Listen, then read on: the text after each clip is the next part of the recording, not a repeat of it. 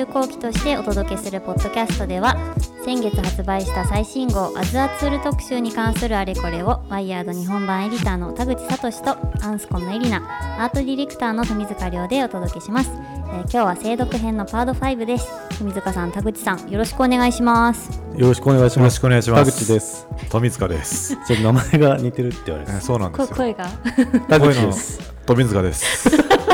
これできっと覚えてこれでちょっと聞き分けていただけると幸いです。はい、よろしくお願いします。はいお願いします暑いんで早速ゲストをはい。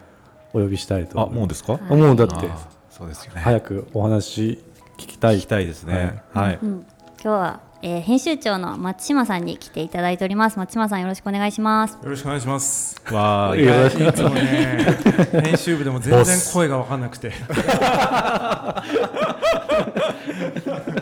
本当にどっちが喋ってるのかなみたいな。そうちょっとねそうか、はいみんなリスナー難しいんだね。いやそうみたいですね。まあ改善をしていかないといけないんですよ。はで今田口が喋ってます。はい。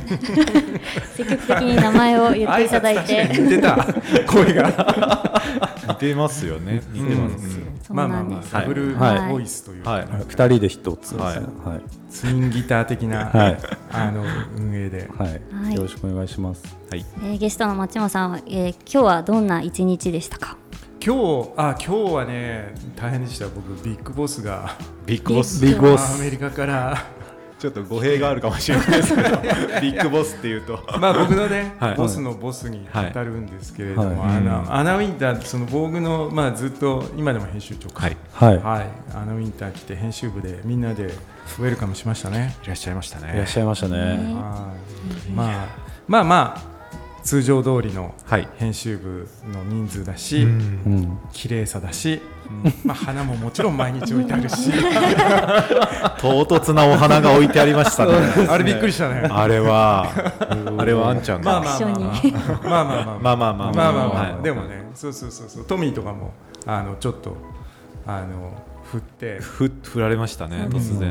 はい。いやでもさ、やっぱアートディレクター多分ね、うん。そりゃアナウィンターと喋りうん喋りたいっていうか、なんかそこ一番感じ合うものなんじゃないかなと思って。まあでも確かに、うんあもうずっとね、彼女の仕事を見てうん。育ってきたわけですから、ああそうですよね。まああのシンプルに光栄ではありましたね。あの一生の思い出というか、そうですよね。はいそそんな頻繁にはいらっしゃらないんですよね。前回があれですよね。震震災の後ね、なんか震災の後に一度なるほど。来日してるじゃあ本当っていう10年ちょいぶり。そうそうそうそう。うん。すごい。田口さんファッション褒められてませんでした、本当ですか？うん。あ本当？いいいいねそれみたいな。いいなと思いました。やったよかった。なんかせっかくなんで、その友達のデザイナーがやってるブランドのスーツを着てきて、うん。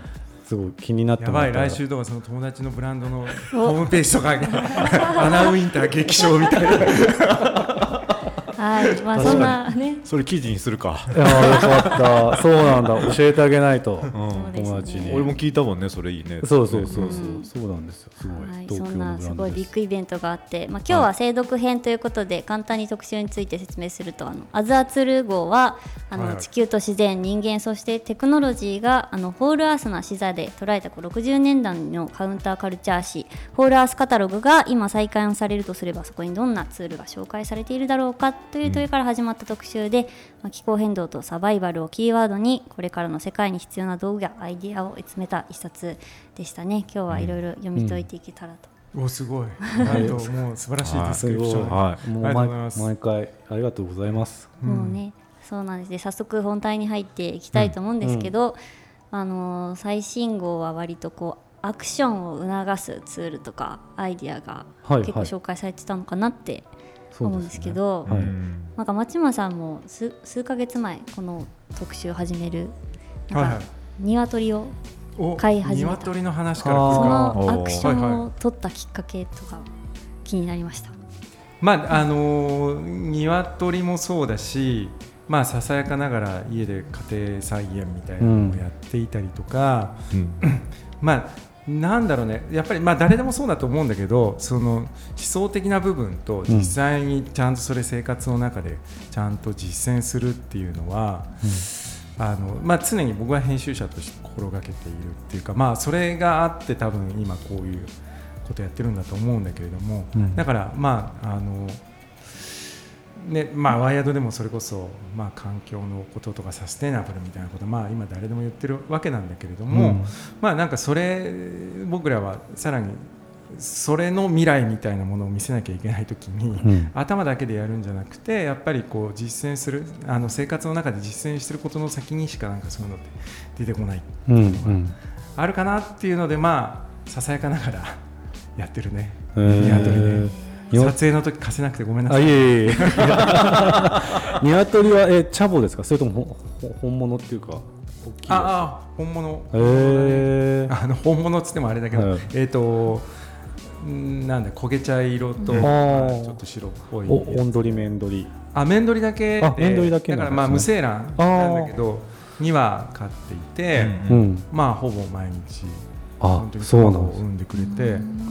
そうそう。朝何時ぐらいに泣きます？朝ね今日は4時半ぐらいに泣き出して起きて、はい、ちょっと餌とかあげてそっからまたもう下降りてっちゃったからソファーでまた寝てえー、もうなかなかいやだから僕も最初は、うん、結構僕朝朝遅く夜、まあ、遅くみたいな人だった、うん、まあ、だんだんこう早くなってきたんだけど、うん、最近本当に日あの日の出とともに起こされるから、うんうん、本当4時半に起きて夜8時ぐらいに寝る生活に変え変えたいなってちょっと思う時もあるんだけど、まあ、こうやって今日もねもう夜7時過ぎとか、うんうん、やっぱね仕事が夜までこうあることあるからなかなか難しい。しかもなんかただ飼われてるだけじゃなくて小屋とかも作った？はいはいはい、はい、それなんか見ながら作ったんですか？DIY ね。あそうですセルフビルドなんですそうなのそうなのへえ、まあ、そのあの 養鶏その鶏を、うん、あの庭先養鶏みたいなものを広めてるところが、うん、そのあのあれトミー知ってるっけ？あのが言ってたんだけ？どあの横須賀のショーファーム、うん、そうショーファームさんがとにかくそのこれからの革命は庭先養鶏である。みたいな、庭先からこう循環を始めて、うん、えーと、そのなんていうの消費に頼らずその循環資源を循環させていくようなライフスタイルを、まあ、日常生活の中にどれだけ取り入れるかその鍵の一つが鶏だっていう、まあ、思想なわけですよ。だから当然ながら経営者も買っちゃだめ、あるもんで作ろうと。で木材とかなければ、うん、その木材屋さんとか行って、うん、なんか歯切れくださいとかそうやってあのあるものを再利用するっていうのはただ単に物を使うだけじゃなくてそこでまた関係性が生まれていくんだよね。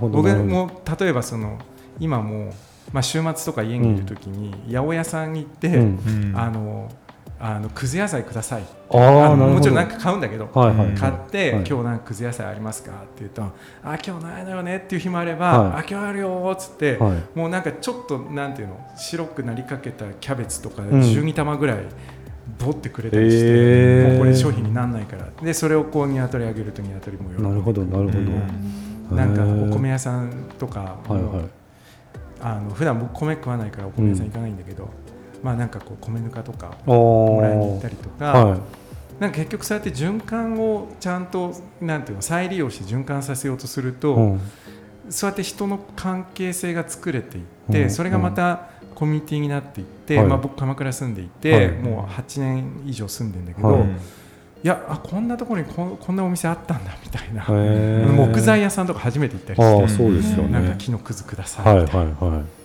っていうのを、まあ、だから本当にある種ねあの去年一昨年かなフードリジェネラティブってそのリジェネラティブってことやったけれども、うん、まあなんかそれを実践するのが養鶏だ。なるほど、うん、えー、えー、養鶏アズアツールですね。まさに。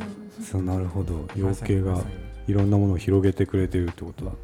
でも一昨日松島さんあの産地に行ったんですけど。はいはいはい。あ見えた。はい。ひょこひょこ歩いてすごく大きくなりましたね。ああでかいね、うん、だしなんかちょっと雰囲気的にすごいおおらかな感じがしました。あのすごいなんていうんですかせわしさがないというか、ゆっくり歩いてはいはいはい、なんかすごく安心しているような風に見えましたね。まあ、本当あの、庭話してるんでやっぱり養鶏つってもね、うん、なかなかちちゃんと事情が許さない限り、まあ、だからうちは昼間は経営者からもう外出して、うんうん勝手に庭を歩かしてるのね、うんで一日本当に歩いてるから、うんうんまあ、よくず一日暇つぶせんなこいつらと思うんだけど、うんうんまあ、だからちょっとおおらかというか。そうなんかすごいそういう雰囲気が何ね。あとやっぱり綺麗だった。あーなるほ色ど茶色がすごくううん。んだからすごいね運動もしてるし、うんはいはい。とにかくこう足でもう土ガンガンかくんだよね。でもうなんかその土の中のミミズとかこう引っかいて出して食うみたいなずっーとやってるんで、まあまあヘルシーには育ってる。かうん。ら。あーしかもな泣いてなかったです。全然。あ、そうなの。泣くのね、は明け方だけなんだ。いそうですよね。あので、うん。音取りはコケごっこって泣くから嫌だなと思ってうん、面取りだけにしたのうん。に、面取りの癖して、泣くんだよね。へうちは自己主張というか。へー。でなんかでも朝だけなんですよね。そうなの。うん。でなんか降りてってなんかちょっと餌とかやったりあとかー。ってやるとなんかうんかわ構われて満足したのか、うん。そこからはもうなんか優雅に庭をへ歩き出すみたいな。へー。ちょっと松島さんらしいなと思うのがちょっとテック要素が余計にあるんです。およくぞ。あ。あのあんちゃんの下調べが。下調べ力。編集者の鏡だアンスコム調べで。あんそこの調べ。そうそうそうそう。あの入り口のところはねあの、えー、と光センサーがついた自動のこうゲートみたいなあの、まあ、うん。A41 枚ぐらいの大きさなんだけれども、あって明け方明るくなると自動で開いて、うんうん。で夜暗くなると自動で閉まるっていううセットしていてなのでまあああ開くともう鶏バーッと外出てくうん。し、で夜はあのうちそのアライグマとかハクビシンとか出て、まあ、食べちゃうと思うんで,、はいはい。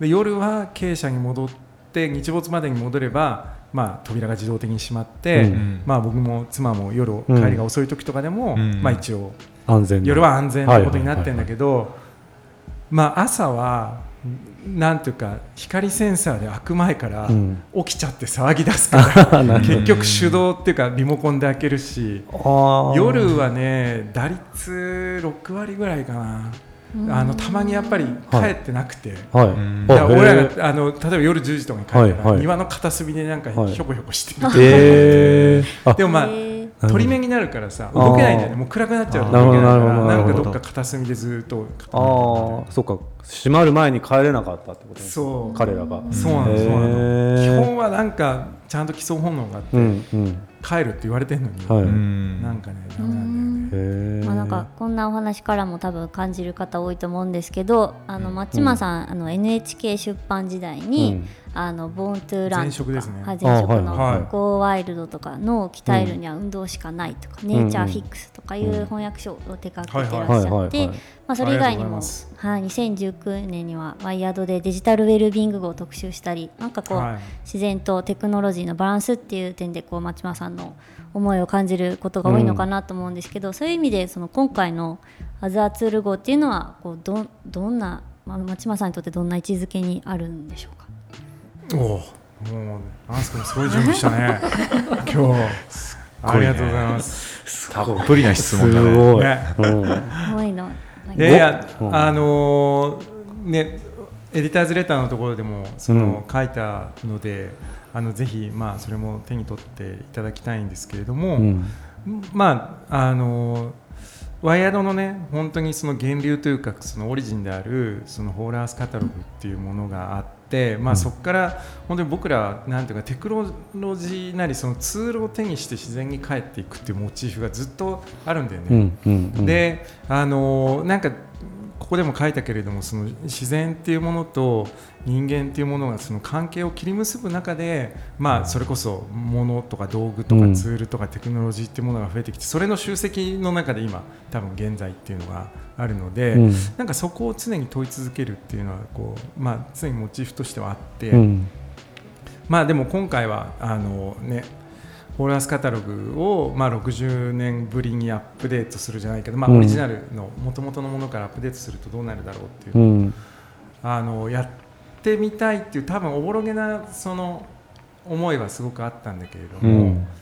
まあでもやっぱりねトミーがいてで今年田口君が入ってくれて、うん。この2人がこいることでやっとこれ実現できるなっていうか、うん。まあ、今だから作れるっていうのはあったよね。だからそういう意味ではすごくあのタイミングというか、うん。あのいろいろなものがこうピースとしてはまってて結果的にねここでね、まあ、アンス君と3人でほとんど作ってくれたようなもんなので、あのーすごくそれはタレントと時期とが合わさって一冊編み上げたものだなというふうに思ってますね。そうですよね。なるほどね。でもそっか。でもあのそれこそその前職のうん「Go ワイルドはうん、僕もすげえ本だと思って。いや本当？そうなんですよ。おありがとうございます。その感じは、うん。なんかこのカタログにも入れたいなっていうのは。すごい入ってる。でもそれ松島さんがやってたっていうのを途中で知ったんで。すいませんとかじゃ。そうかそうかそうかそうか。でもあれちなみに、はい。あのー巻末のはい。後書き、はい。僕書いてるんだよね。あそうなんですか。なかなかあの担当編集者が 最後後書き書くってないと思うんだけど、はい。普通翻訳者が、ね、役者後書きそうですよね、うん。えーあれなんかすごい。目が開かれるような本でしたよね。なんか全然全然違ったんですよ。この人間はこう走るために生まれてきたみたいな感じになってるんですよね、そうですね。だから本当にサイエンスもあるし、でもあのまあそれこそもともと人間がまあなんていうか木の実木のままで何やってたのかみたいなところをこう探求するものもあるし、まあ食とうん。運動となんかそのあとマインド、うん。マインドフルネスみたいな、うんっていうものを、うん。なんか並列にあれもすごい語れるっていうか、うん。そこがもう密接にリンクしてるんだってことを、うん。うん。あの提示できているうん。一そうです冊で、そうですよね。だから逆に言うとあれも本当にホールアースの系譜っていうふうに言えるかもしれないしもう一度あの、まあ、ここれだけね僕らそのあのインターネットとかを使ってうん。こういう時代になった時にメタバースとか言ってる時代に、うん。まあ、もう一度その身体性みたいなところからこううん。遡って語るっていうことの重要さは、うん。まあ、常にねそこをこう切り結ぶって今回もあのこれまでのポッドキャストでもちょっと紹介してもらったかもしれないけれども、うん。やっぱりそのなんだろうな。だからそのメタバースと,、うんえー、とパーマカルチャーをうん。両方一緒に語れるみたいなのってやっぱりワイヤードしか持ち得てない視点だと思うので、うんなんかあのそういったものがやっぱりこのカタログっていう、うん。あの今回のその形が持ってる包容力があるからこそ、うん。なんか表現できるのかなとう思って。うん。確かに。そうですよね、ケビンとは話しましたか？これが出てから。ああケビンがうね、ん。大絶賛しててうんあの、うん。いやいやすごいああちょっと今メールチェックしたいな。あのねすすごいグレートって言葉を使ってて、うん。もう一個なんかあの使ってたんだけど、うん。まあ、僕、まあ、割とケビンなんとなくお父さんっていうか、うん。まあ、割とあの仲良くさせてもらってるんで、逆に言うとあんまりお世辞言うかん言う必要ないのよケビン。僕に対して、うん。必要ないんだけど、うん。すげえなんかいいって本当にそういう単語使って言ってくれてるから、うん。これ本当にケビンそう思ったんだろうなと思って、その嬉しいですね。コンプリメントじゃなくて、ううん。んそれはもうあのデザインもねもうこれ、うん。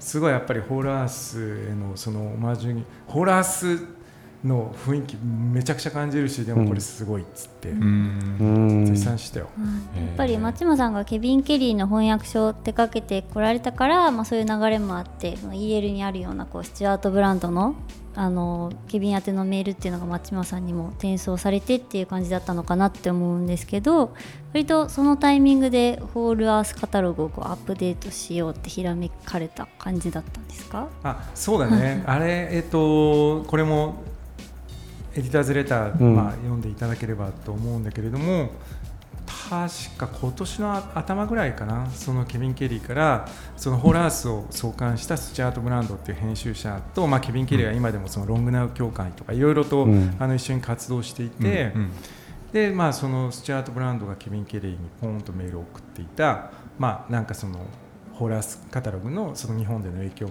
についてっていうのうん。を書いていて、まあ、それが来て、まあ、要するにホールアースのもともとの文脈とは違う形で割とそのカタログ文化っていうものは日本で根付いていたっていう話なんだけれども、うん、でまあ、あのケビンもそれはそれニュース to me って書いてあってだから自分にとってもそれ全然知らなかったみたいな、うん、でまあ、その時はまああのまあ、なんとなくはそれ知っていたんだけれども、まあ、確かにじゃあどっかで WIRED がこれもう一回、うん、じゃあちょっと Whole Earth の正当な文脈をアップデートするってやりたいなっていうのは多分思ってたよね。うん。ね、 Cool Tools の方もかなりプロフィール見ると豪華メンバーで日程調整とか難しそうだなっていう Cool Tools ね、うん、あのケビン・ケリーとあとあのマーク・フラウエンフェルダーっていうあの Make とか、まあ、要するにあの Makers Movement の、まあ、立役者でね、僕はその2012年に WIRED の当時の US の編集長だったクリス・アンダーソンが出した「MAKERS」っていう本があって、うん、まあ、それの翻訳をあの手がけて12年に出したんだけど、まあ、その時に、まあ、ある種、ね、その前後から特にその personal fabrication みたいな例えば 3D プリンターとか、はい、そそういったあので FabLab みたいなのができて、うん、まあ、そういうムーブメントがやってきた時にマーク一度来たことあるんだよね。それこそ、あの Maker Faire か。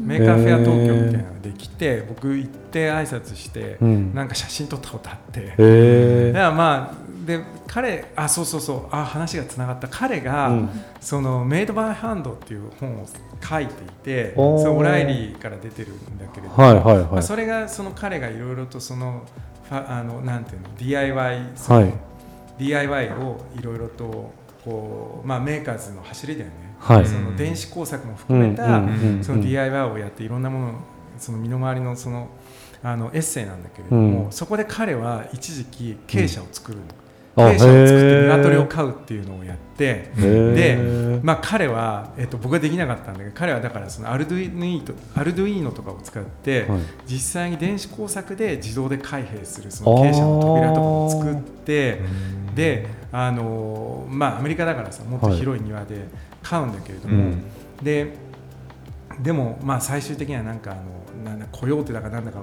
ちょっと忘れちゃったけど、はい、まあ、やっぱなんか気を抜くとこうそういうそのプレデターにやられちゃったりとか、はい。はい、なんか引っ越したら今度はなんかうまくいかなかったりとか、うんうん、最後なかなか鶏飼うの難しかったっていう話なんだけどなんかそれはすごく残っていて、僕が鶏飼いたいと思ったらその本を読んでた。ああそうなんだ。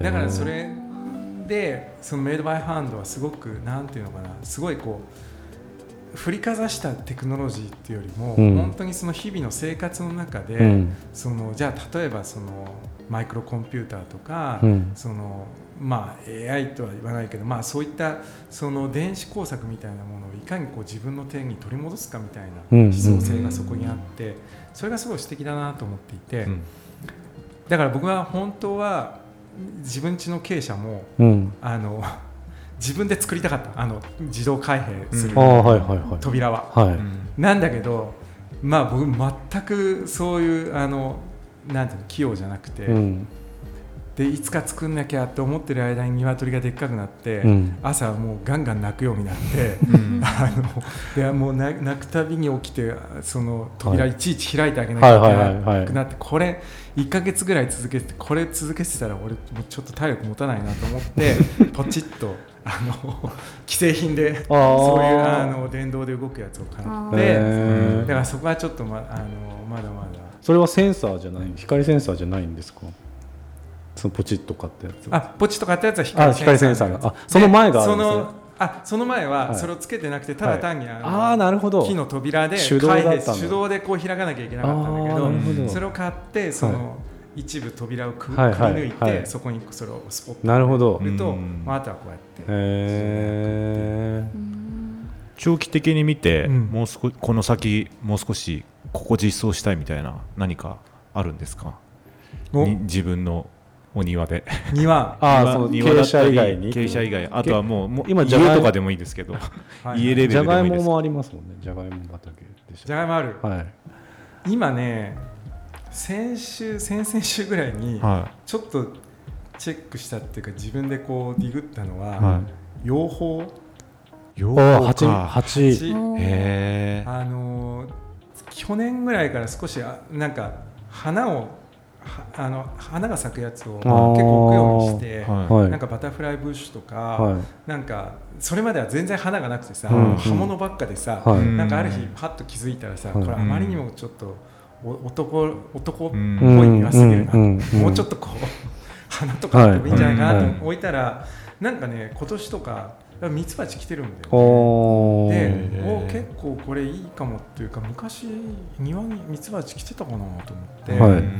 でもなんかさあのパンデミック経て、うん。ちょっと今世の中野生化したじゃん、はいはいはいあはいはい。の川とかにもさ、野生の動物が戻ってきたりとか、ううちもあの8年住んで初めて今年は庭でホタル普通に飛んでたおへー。まあ、川沿いなんだけど、川沿いなんだけどもう本当庭の方までホタルが来てへまして。そういうのなかったなと思ってだからちょっと蜂もお蜂来るんだ結構と思って。やっぱりあの蜂を呼ぶ、うん。あの花木とか草花うん。とか、はいはいはい。でそういうのをちょっと買ってはい。植え付けたりして、ん。まあ、来年とか少し大きくなってきうたら、んうん。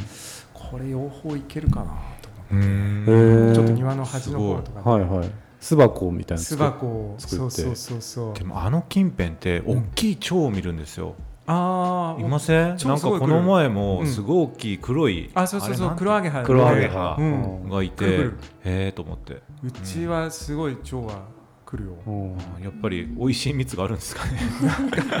でもやっぱ葉っぱが多分あれが育つ葉っぱが必要ですよね。その幼虫が多分柑橘系とかししそかとかうん。その辺のはい美味しい葉っぱじゃないとあの育たないんですよ。うーん。うちのあのそれこそ畑はもう本当もう何にもやってなんていうの、うん。普通だったらね育ってきたらちょっとこう、うんうんうん。不織布かけたりとかうんやるんだけど、はい一切何もやらないから、うん。もう今の時期すべて蝶とか虫のために 育ててるようなもんでだから来るのかもしれない、うん、でもすごいいるね、へえでもなんかこの前も記事でうん。松島さんがうんうん。出してた下からはい。川からあーそうそう。あっち海に出たいみたいな。そうそうそうそう。あれやってみたいんだよね。そう川がもうそのまままあいわゆる鎌倉ではい。ビーチっていうと、うん。まあ由比ヶ浜とはい。材木座とあって、うんそのそれを分けるのが大きい滑川っていう川がうん2つを分けてるんだけど、はいそれのがうちの庭に流れてて、ううんちの庭のところはもう本当結構ちょろちょろっていうかなんか幅あも5あメートル。し支流みたいな感じなんですあかでもね一あ応本流なんだよね。本流の？あ本流なんだけど別にそんなに大きい川じゃないんだけど、そうそうあれ河口になるとね結構でかいうん川そうですよね。そう。でもあそこから行ってみたいんだけどうん。まだちょっと全容をなんか途中でなんか3メートルぐらいのこう 落差とかあったら死ぬな俺みたいな。あの素人だから。じゃあそこまではまだリサーチはできてないけどできてないの夢はあるけどやってみたい。あの隣は町に母が住んでて逗子に、あーでたまたまなんだけどそれも川沿いなのねあのうん。マンションなんだけど、はい。はい田越川っていう、はい。はいうん。なんかどっちものどかな川川の名前なんだけどなんかそこまでいつかサップでたどり着くってういうん。夢をまだまだやりたいことあるな。いいですね。いいですね私もなんかやっぱりツールを自分であれこれやってやっうん。ぱこう豊かにするっていうのをこの考慮中こう一番感じた瞬間があって、うん。それはやっぱあの田口さんと富塚さんもいらっしゃったと思うんですけど、うんうん。あのフェティッシュかメソッドのさん？撮影をスタジオでやっててフェティッシュ3回フェティッシュか、あフェティッシュか、うん。最後の岡田さんの本の撮影ああだと思うんですけど、うん。その時になんか田口さんがここの音楽のあの音響があんまり良くないみたいなこだとをおっしなんかゃってちっちゃいラジオプレイヤーみたいなのしかないんですよね、AM しかうんうんそうあそのスタジオでそうあのコンデナストのはいはいスタジオ、そうで私だったらこう普通にまあここにあるのはこれだからもう仕方ないみたいにこううんうんうん思っちゃうところがあるんですけど田口さんはもうなんかどっかからか椅子みたいなのを持ってきてそれをこうひっくり返してなんかプラスチックケースみたいなのを持ってきてそれを中に入れてなんかスマホを入れていろんなこう角度にしたりして一番ベストなとこ見つけてなんか納得されているのを見てあこれめっちゃウェルビーイングだ。いやー 田口君はねこだわるよ。豊かにされてる。ちょうどなんかいっぱいマグカップがなんか多分撮影の prop かなんかであって、でなんか家で実験してたんですよ。そのこのカタログにも載せていいかもしれないアイディアとして、うんうん。スピーカーの代わりになんかこう iPhone のスピーカーをこう反響させるものみたいな。なんかたまにほらプラスチックのコップ何もなかったけどなんか新幹線で余ってたプラスチックのコップに入れたらすごい響いてそれがスピーカー代わりにその貧乏旅行のスピーカー代わりになったみたいな話も聞くからまあそれの延長で一番こうこう反響するのは何なんだろうって結構家で一回実験してたんですよ。うん。しかもなんかこうアプリで今こうなんですかイコライザーいじれたりするから、うんうん。なんかそれと組み合わせたらすごくいい反響が出るんじゃないかと思ってやったんですけど、なかなかうまくいかなくて。でななんかね問題は低音なんですよ。うん。うん低い音をどう響かせるかっていうのがあって、うんでなんか多分そのちょうどスタジオに何木のキューブみたいなのがあってひっくり返した穴が開いてて、ここに入れのどっかに入れたらその低音が響いてくるんじゃないかって思って、うんすごいウーハーが。ででもあんまり響かなかったけど、まあ、これでいっかって、ん。でなんかレゲエか何かをかけた気がするんです。いやなんか本当ツール特集の中でも、ねそのまあカタログってこうある商品を紹介するもんなんだけど、うん。でもやっぱりこう本当はこっちにも使えるみたいなこううん予想外に転用していくとか、あとこう直して使うとか、うんうん。そういうのもあるよなってうん。いろいろやっぱりこうツールをカタログとして扱うことに、うん。やればやるほどなんか、うん。なんとなくこう妄想がうん広がっていくんだけど、まあ、田口君すごいそういうところいろいろこう拾ってくれてあの、ね、やっぱりテーマとしてもちょっとこうこのテーマで、まあ、前回ねあぐりさんたちが話したような、もうそれこそコミュニケーションの中に、うん。本当にそのあのウェルネスみたいなものとかが入ってくるとか、うん。うん。やっぱりねあの UL の思想じゃないけれども、うん。あるものでどうやってやるかって、多分ツールの根本のところだとうん思うので、うん。なんかそういう思想も入ってるのはすごいいいなと思って。うん。うん。そういう意味でこう松島さん。はあの、まあ、 Cool Tools のこのケビンの話とかもありましたけどその、まあ、ツール感っていうどがどん。なもん。なのかっていうのが気になるん。ですけど例えばケビンとの共通点だったりここ彼と違うなって思うようなこととかなん。かあるん。でしょうかうだからケビンの仕事場っていうか、まあ、じ自宅の離れに、まあ、あるんだけど、うん。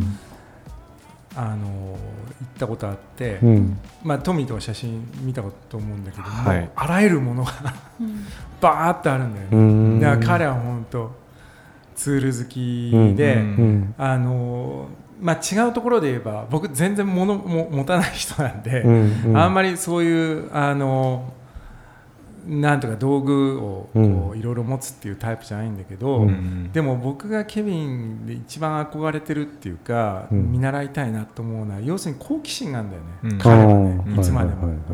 で好奇心があるから何かこうすごくいろいろ試してみたいし突き詰めるし、何だったかちょっとポンと忘れたんだけどこれ5歳の時に拾ったなんとかなんだよねっていうのが、うん。なんかいろいろ棚のところにポンと置いてあったりして、うんうんだからそのなんていうのかなあれいい意味での執着もあるし、うん。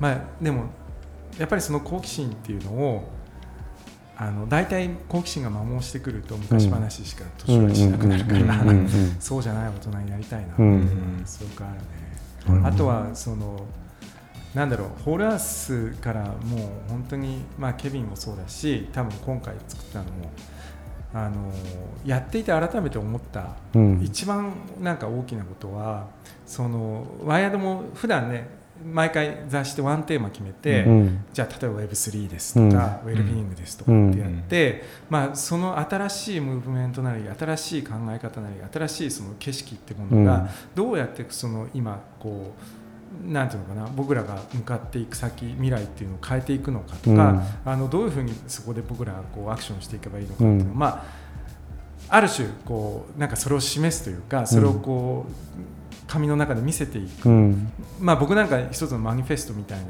なイメージでうん。一冊一冊作ってるんだけれども、うん。でそれはその先にやっぱりその行動を促すっていうかさ、うん。まあ、僕らいつも実装するメディアっていうことを言っていてやっぱりそれを社会に実装していくものを作ってるって思ってたんだけど、今回、まあそのね、本当田口君とトミーと、ね、あんちゃんであのこれを作ってこれカタログなんだけど、うん。思想じゃなくて物が並んでるんだけど、うん。でも結局こ例えばこの中で気になるものとか、うん。自分でもまあ買ってみるものとかがあったりして、なんかそれを買ったりとか手に入れるところってす、うん。もう行動なんだよね。すで、に行動だと思って、はいはい。結構これ一番の行動の書なんだなっていうのが、うんうん。僕はこの一冊やって、うん一番自分で気づいたことっていうか今まではもっとこうなんだろうね、まあ、ある種雑誌の表紙に来るような一つのキーワードをバッと出して、それを強く出して、うん。で、えっと、この価値観を世の中にこうインストールしていきたいって思ってやってるんだけど、うんいやこのカタログっていうフォーマットはうん。一番の行動の書だし、うん。みんなこれ見てもらって一つでもその中で気うん。になるものがあって、うん。それを手にしようと思った瞬間にうん。もう動き出してるうん。から、うん。これすごいなと思って。確かに、うん。まあ、なんか物を通して物っていうかツールを通してこう共感をしし合える可能性があるって僕らはこれをいいと思ってますでもしそれがいいと思ってくれて買ってもらったらそのほらいいよかったでしょっていう感じの共感が生まれるから、ね、だからまあその分物選びはすごい大事だった気がするんですけど、でもなんかそのツールを通してでそれを紹介する買うっていうコミュニケーションの仕方も結構、ね大事大事っていうか続けていけたらいいなっていう気はします。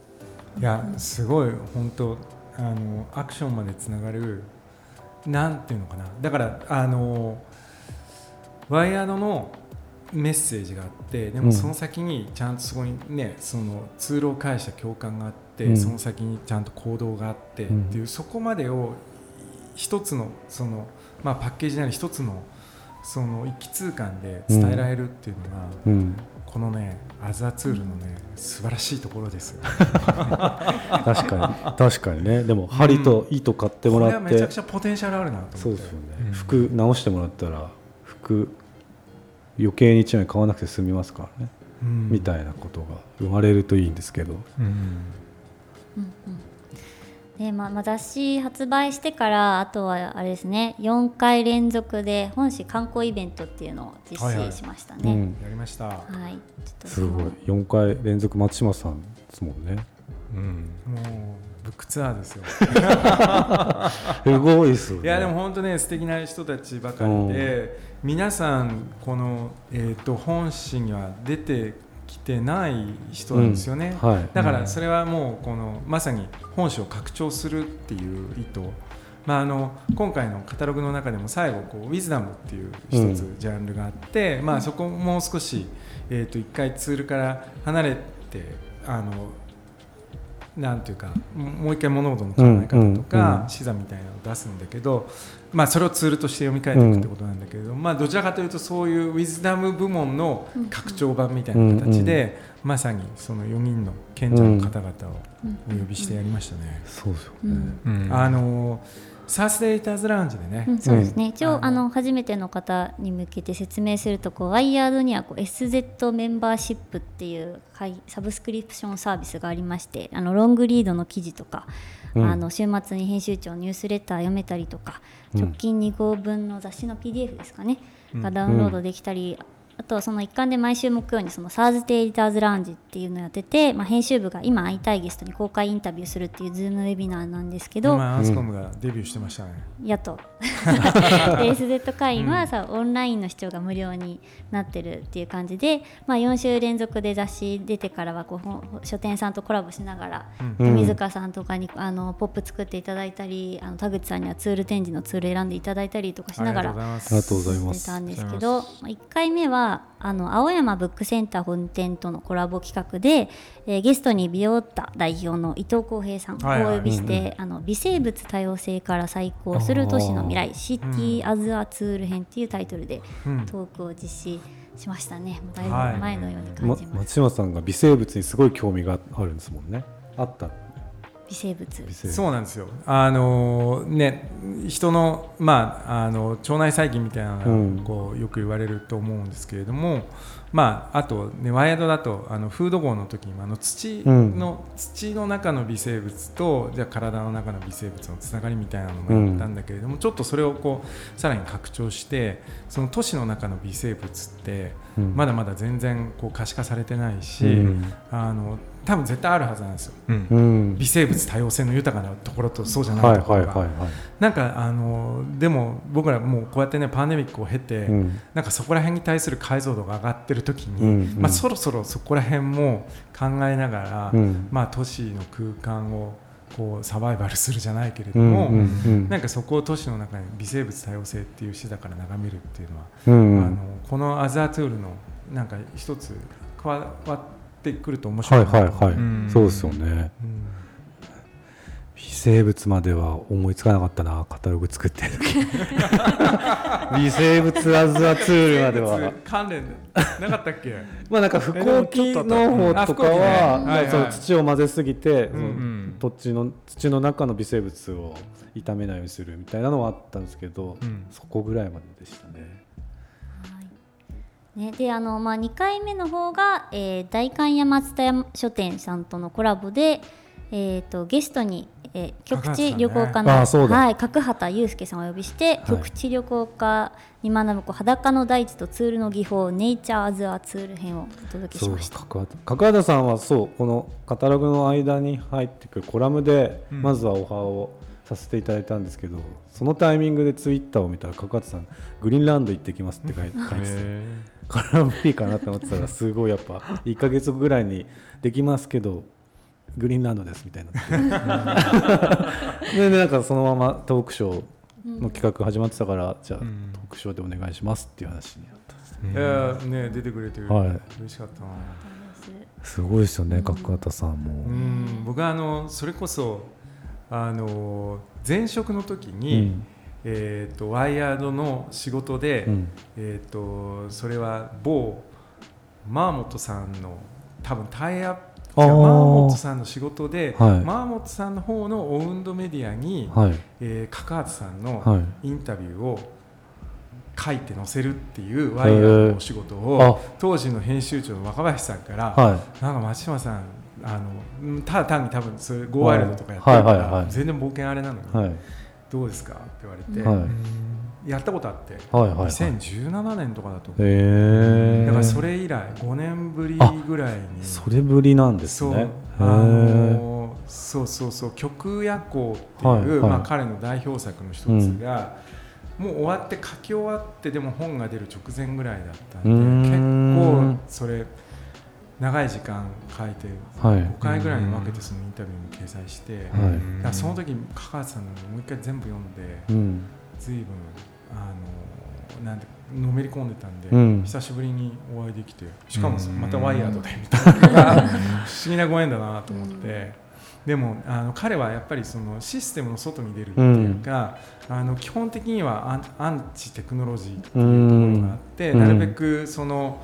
まあね、本来だったら GPS を持ちたくないし、うんうん、その衛星電話を持ちたくないし、うん、あの まあ、ハイテクのウェアじゃなくて自分で、うん、あのそうですよ、ね、うさぎの皮とかでこう、はい、編んだシューズを作ってっていうのをやっていて、でも結局100%それはできないわけなんですね、まあ、もちろん飛行機でそこまで行くわけだし、あのまあ彼あ、まあ、半分冗談で半分本気だけど、やっぱり結婚してお子さんができると、完全にそれ何も持たないでいくっていうのは、あの奥さんに死ねって言われるからできない。みたいな、はい。はい。はい、あのでだからやっぱりそこを常にそのなんで逆説的にすごくツールとのその関係性を常に問い続けてい。る探検家の方がすごく今回のテーマに合ってるなと思って。そうですよね、地図なし登山に取り組まれてるっていうのが結構方向音痴としては衝撃で、ね、水香さん Google マップなしでドライブとかどうどう思います？いやでもどうなんだろうね、うん、でもたまにあのやっぱり無音で、地図なしで運転することあるんだけど、うん、やっぱ知らないところに、うんあのマップなしで行くっていうのはやっぱり勇気がいるよね、だからあある種心構えがないとやっぱいけないかも。でも Google マップ使うようになったってどれぐらい前からですか？えー、運転とかで。運転の時に、うん、でも結構もうなんか 5, 年は経ってる5年ぐらいですよ、ね。うん。でもだって。でもだから30歳ぐらいの時はそれなかったってことでしょ、なかったかもね。あでもナビはあったか。あれだよね。やっぱり渋滞回避の時はグーグルさん結構賢くないですか、であのえぐいとこ行かせるまあえぐいとこは行かせますね。車乗ったら。こんなとこですよ でも代わりにすげえ眺めがいいとこ通って。それはあるかも。多分早いんだろうけど、ん。僕だったら1分遅くても広い道の方がいいっていう。なんかそういう好みをもうちょっと分かってほしいな、ういん。それはあるな。やでもさ昔はさ、うん。お俺らはい。多分そんなに、はい。あの世代かもしれないけど本当に太陽の角度とかではあナビしてたからね。影とか。はいはいはいはい。うん、もうそういうのでなんとなくこっちが来たらのはいははい。ずみたいはいはいなのでとにかくガーッと行って、みたいなのが当たり前だけど今もうそんなことできないそうですね。うん。標識をすごいよく見ましたよね。あー確かに。それはあるね。今全然見ないじゃないですか。うん。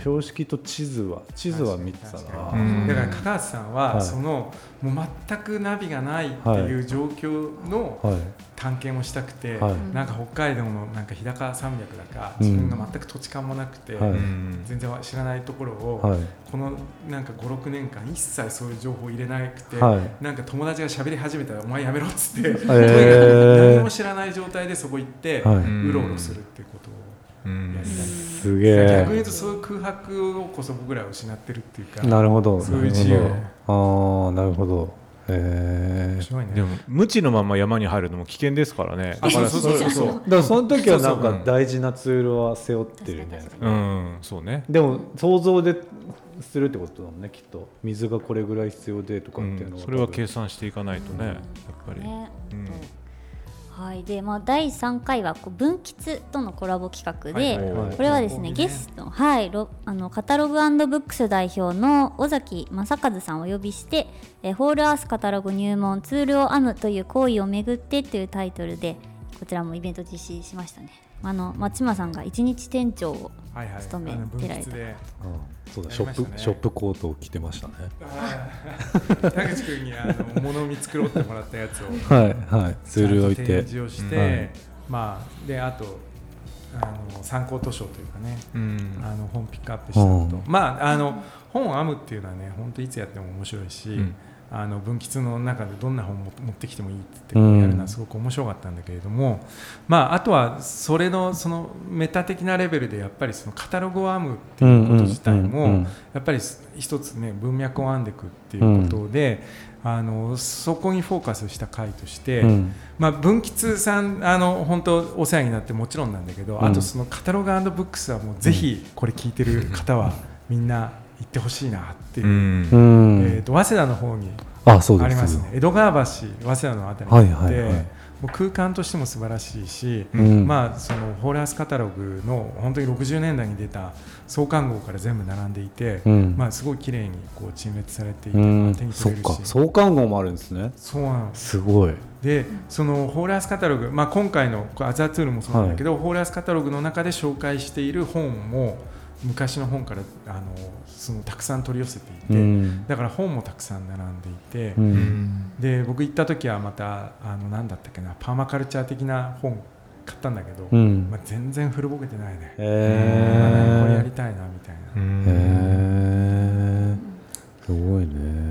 へー。なのでちょっと源流をたどるう回ん。もそこではできて、そうですよね。うんでまあ、最後があの SPBS 虎ノ門さんとアーチ虎ノ門ヒルズインキュベーションセンターとのコラボで、えーゲストが社会彫刻家の林敦さんと,、はいはいとあと他にはあのワイヤード日本版クリエイティブディレクターの伊藤直樹さんもあのいらしていただいて NFT 村民が作る DAO× ネイバーフットの未来 DAO as a ツール編っていうのを最後に実施しましたね。あの前後がはい。Web3 特集で、はい。今回は The Tool 特集でここの掛け算はぜひやりたかった。ああなるほどなるほど。なるほど。あのまあいろいろねそのあーまた話長くなるなこれ。でもまあやっぱり Web3 特集やった時って、はい。まあ、ちょうどすごいわーっと Web3 がこう、ブームになった時で、うん。まあ、まさにその Web3 って今その手段じゃなくて目的としてちょっと語られすぎっていうのがあって、うんまあ、そうじゃなくて Web3 使って何をやりたいんですかっていうところが重要だから Web3 アザツールみたいなのがすごくやりたくて、うん。まあ、そう考えるとじゃあその Web3 的な文脈の中で何が一番使えるかなとう思っんたら多分 DAO はうん。なんかまだまだこれから僕ら使い方を考うん。えていく、うん。あの本当に最初の段階にあってでも可能性すごくあるなってこうん。の何ヶ月かこう思っていたんで、うん。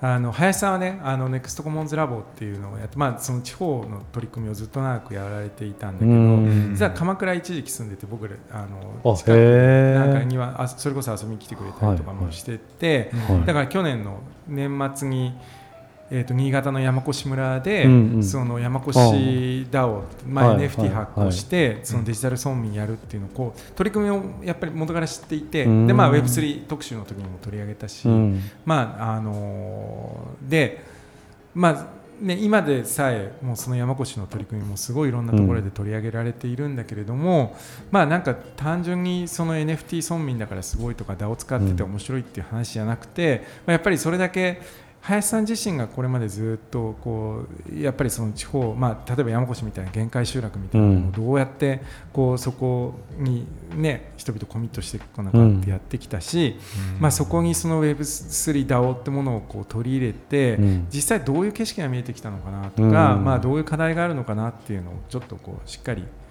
聞きたいなっていうかなんかそこをまたねあのシェアしていくことが、多分この DAO のリテラシーをみんなで上げていくっていうことでもあるし、まあ、なんかそういう意味ですごく貴重な面白い回だったな。うん。すごいでもやっぱ鎌倉の人ってそすごいんですね。そういういっぱいそのなんていうんですテクノロジーと自然とどっちもはいはいはいはい。視野に収めながら何か新しい活動をしようってするまあ、人鎌倉が。面白い人いますよね。へなんかーね。はい、でなんとなくそうは言ってもみんななんとなく近いんで、つながってるっていう意味では林さんなんかもそうね。今はねあの長野の三代田？あの方見ようと、うん。はいはい。行って三代田なんかあそこら辺もねクリエイターの人たちもそうですね。集結してるから、あー。なんかそこら辺で面白い取り組み、うんあのやってますけれどへも、ー。そうそうそうそう。でちょうどねあのクリエイティブディレクターの伊藤さんもあの徳島の神山でうん。神山高専今立ち上げて来年オープンなのかな、うん。なので、まあ、あれは別に DAO みたいなのを使ってるわけじゃないんだけれども、まあ、今そうやってこう地方の中でどういうツールがあるのかっていうのを、うんうん。本当にいろんな視点で話せた、でしたね。あのワイヤードの SZ 会員であればあの音声付きの要約記事がうん、あの読めるのでぜひそちらも気になる方はチェック。アーカイブされてる、アーカイブされてますんで、はおおいぜひぜひ。ぜひ。ーぜひ。行きましょう。はい。行きましょじゃあゲストの方に今おすすめしたいツールを 紹介していただくあのコーナーに。う行きますか。行きましょうか。タイトルコールお願いします、はい。仕事が来た。はい。マイツール Your ツール。お願いします今2人言ったけど声が一緒だったから1人しか聞こえなかったっていう。どっちが言ってないかわかんない。はいそんな松島さんのおすすめの。そうですよ。そんなものがもののない生活をしてるっていう松島さんのマイツールですからね。貴重ですよねなんか。なんか。どうしようかなそれ。あのー実は本当はうん。この「アザートゥール号」の表紙に載っているあ黄色いでっかい、うんえー、と雨水食べるタンク。水タンクっていうのが、ははい。話せたらよかったんだけど、はい。まあ、撮影終わって編集にあったものを、はい。はい。まあ、僕持ち帰らせてもらって、はい。あの他の人なんか使わなそうとはい。い。うか、はいなんだけど結構大きかったですけど結構大きかった。車ギリで入ってあでも入りましたか？うん。あよかった。あーよかった。持って帰ったんだけど、ちょっとまだ活用そのままだな。そうですよね、あのー一つは、うん。多分こう屋根からこう、ひさしじゃなくて、はい。雨どいか、はい。雨どいからこう最後降りてくる、あそこに接続したいなうんうんうん。であーそうすれば雨はいガーッと入るから、はいはい。だからどっかでそれをこうでもうちもう築50年ぐらいで古いんで雨どい壊れてんだよね。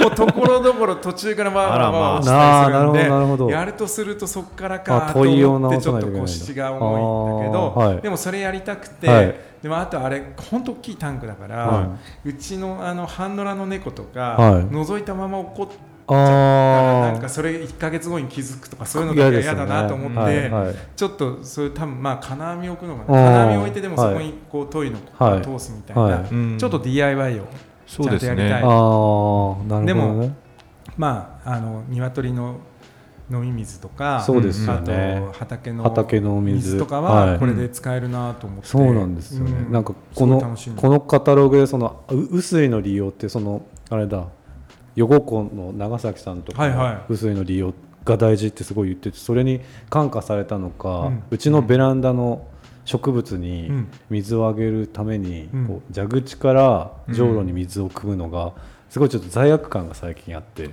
はい。だからお俺もなんか雨水をたどうにかして貯めたいんですけど。お持ってくうちの。いやいやいや。そんなたまんないんですよね。マンションなんで。置き場所もなくて。だからでもなんかそうマンションで雨水の利用をうん。どっかを考えたいみたいなのがあるんですよマンション全体で取り組めたられそうなんですよね。そうなんですよ。あの自治会じゃなくてなんていうんだっけなんかそういう理事会理事会でね、はい。薄いタンクって言ってこの人一体何者だろうね みんなにそうそうちょっと罪悪感ないですか？結構ベランダがそこそこあるマンションなんうん。であーしかも個数がすごい200個ぐらいあるマンションなんですよ。だからでみんな結構お年を召した住民も多いから、うん。こう結構ねすごいみんなベランダに植物をすごい置いてるんですよ、それが全部蛇口からかと思うとちょっと心が痛いっていうか雨水だよなって。なんか今回あのその一番巻頭のあのインタビューで、うん。そのまあ、 Cool Tools はい。のところで、まあ、ケビン・ケリーたちにインタビューをしていて、で最後に、まあ、今回の号は、まあ、サブタイトルが「気候危機を生き抜くツールカタログ」なんだけれども、まあ、気候危機生き抜くためのツールって何かあるかなって聞いたら、うん。ケビンが答えたのが、雨水タンクで。すげえ。でそれとはいはいこの表紙のこのあの撮影は全然別で進んでいたのに、はい。なんか上がってきて、うそうそう表紙候補でこうはい。これポンと出てきた時に、はい。あこれケビン言ってたよって。だからちょっとそこでね象徴性あるまあ彼はねだから60年代のヒッピーはみんなやってたんだよっつって、うん。うなんですね。でも最近なんかコストコで売ってたの見て、うん。数年前まで売ってなかったよねそういうのっていう話をしてて。まあそういう意味ではねある種の集合意識としてみんなそこにこう向かってるっていうのがあるんで、はい多分マンションの理事会で言っても大丈夫だ って今日すごい大雨ですけどね今日なんてもう一発で溜まったんでそうだよね。はい。うん。本当に。もうひ二月分ぐらい溜まったかもしれないこの後の水8月の炎天下を生き延びるためのそうそうそう水が溜まったかもしれないっていう、へーバケツをひっくり返したなんて表現するけどさ。そうですね。そのまままたそうそれを拾っちゃうの。また拾っちゃえばいい。とそうそうそう。うん。へー。だからすごい象徴的でいいな、うんうんうんまあ、それをどうやって使おうかなと、もし DIY に困ったらこの集水ネット。あ 掲載中の。掲載中の。これアメハネット。トイのはい。溢れてるところにそうそうそうそそう。そうの集水ネットはいはいはい。で受けてそうです。あそれだ。はい。おあ解決した今、はい。47ページですね。47ページです。すごい。福岡のまあインディペンデントの人。あーでもそうですね。やっぱ雨水はキーポイントかもしれないですね、うん。はい、そろそろお時間になってまいりましたので、たきさん、なんか告知が。ああ毎度させていただいてますけれどもあのインスタグラムでプレゼントキャンペーンを実施中です。えっとフォローインスタグラムのアカウントをフォローしていただいて、えっとねキーワードコメントをもらいただけるとその中から抽選で1名様になんとお。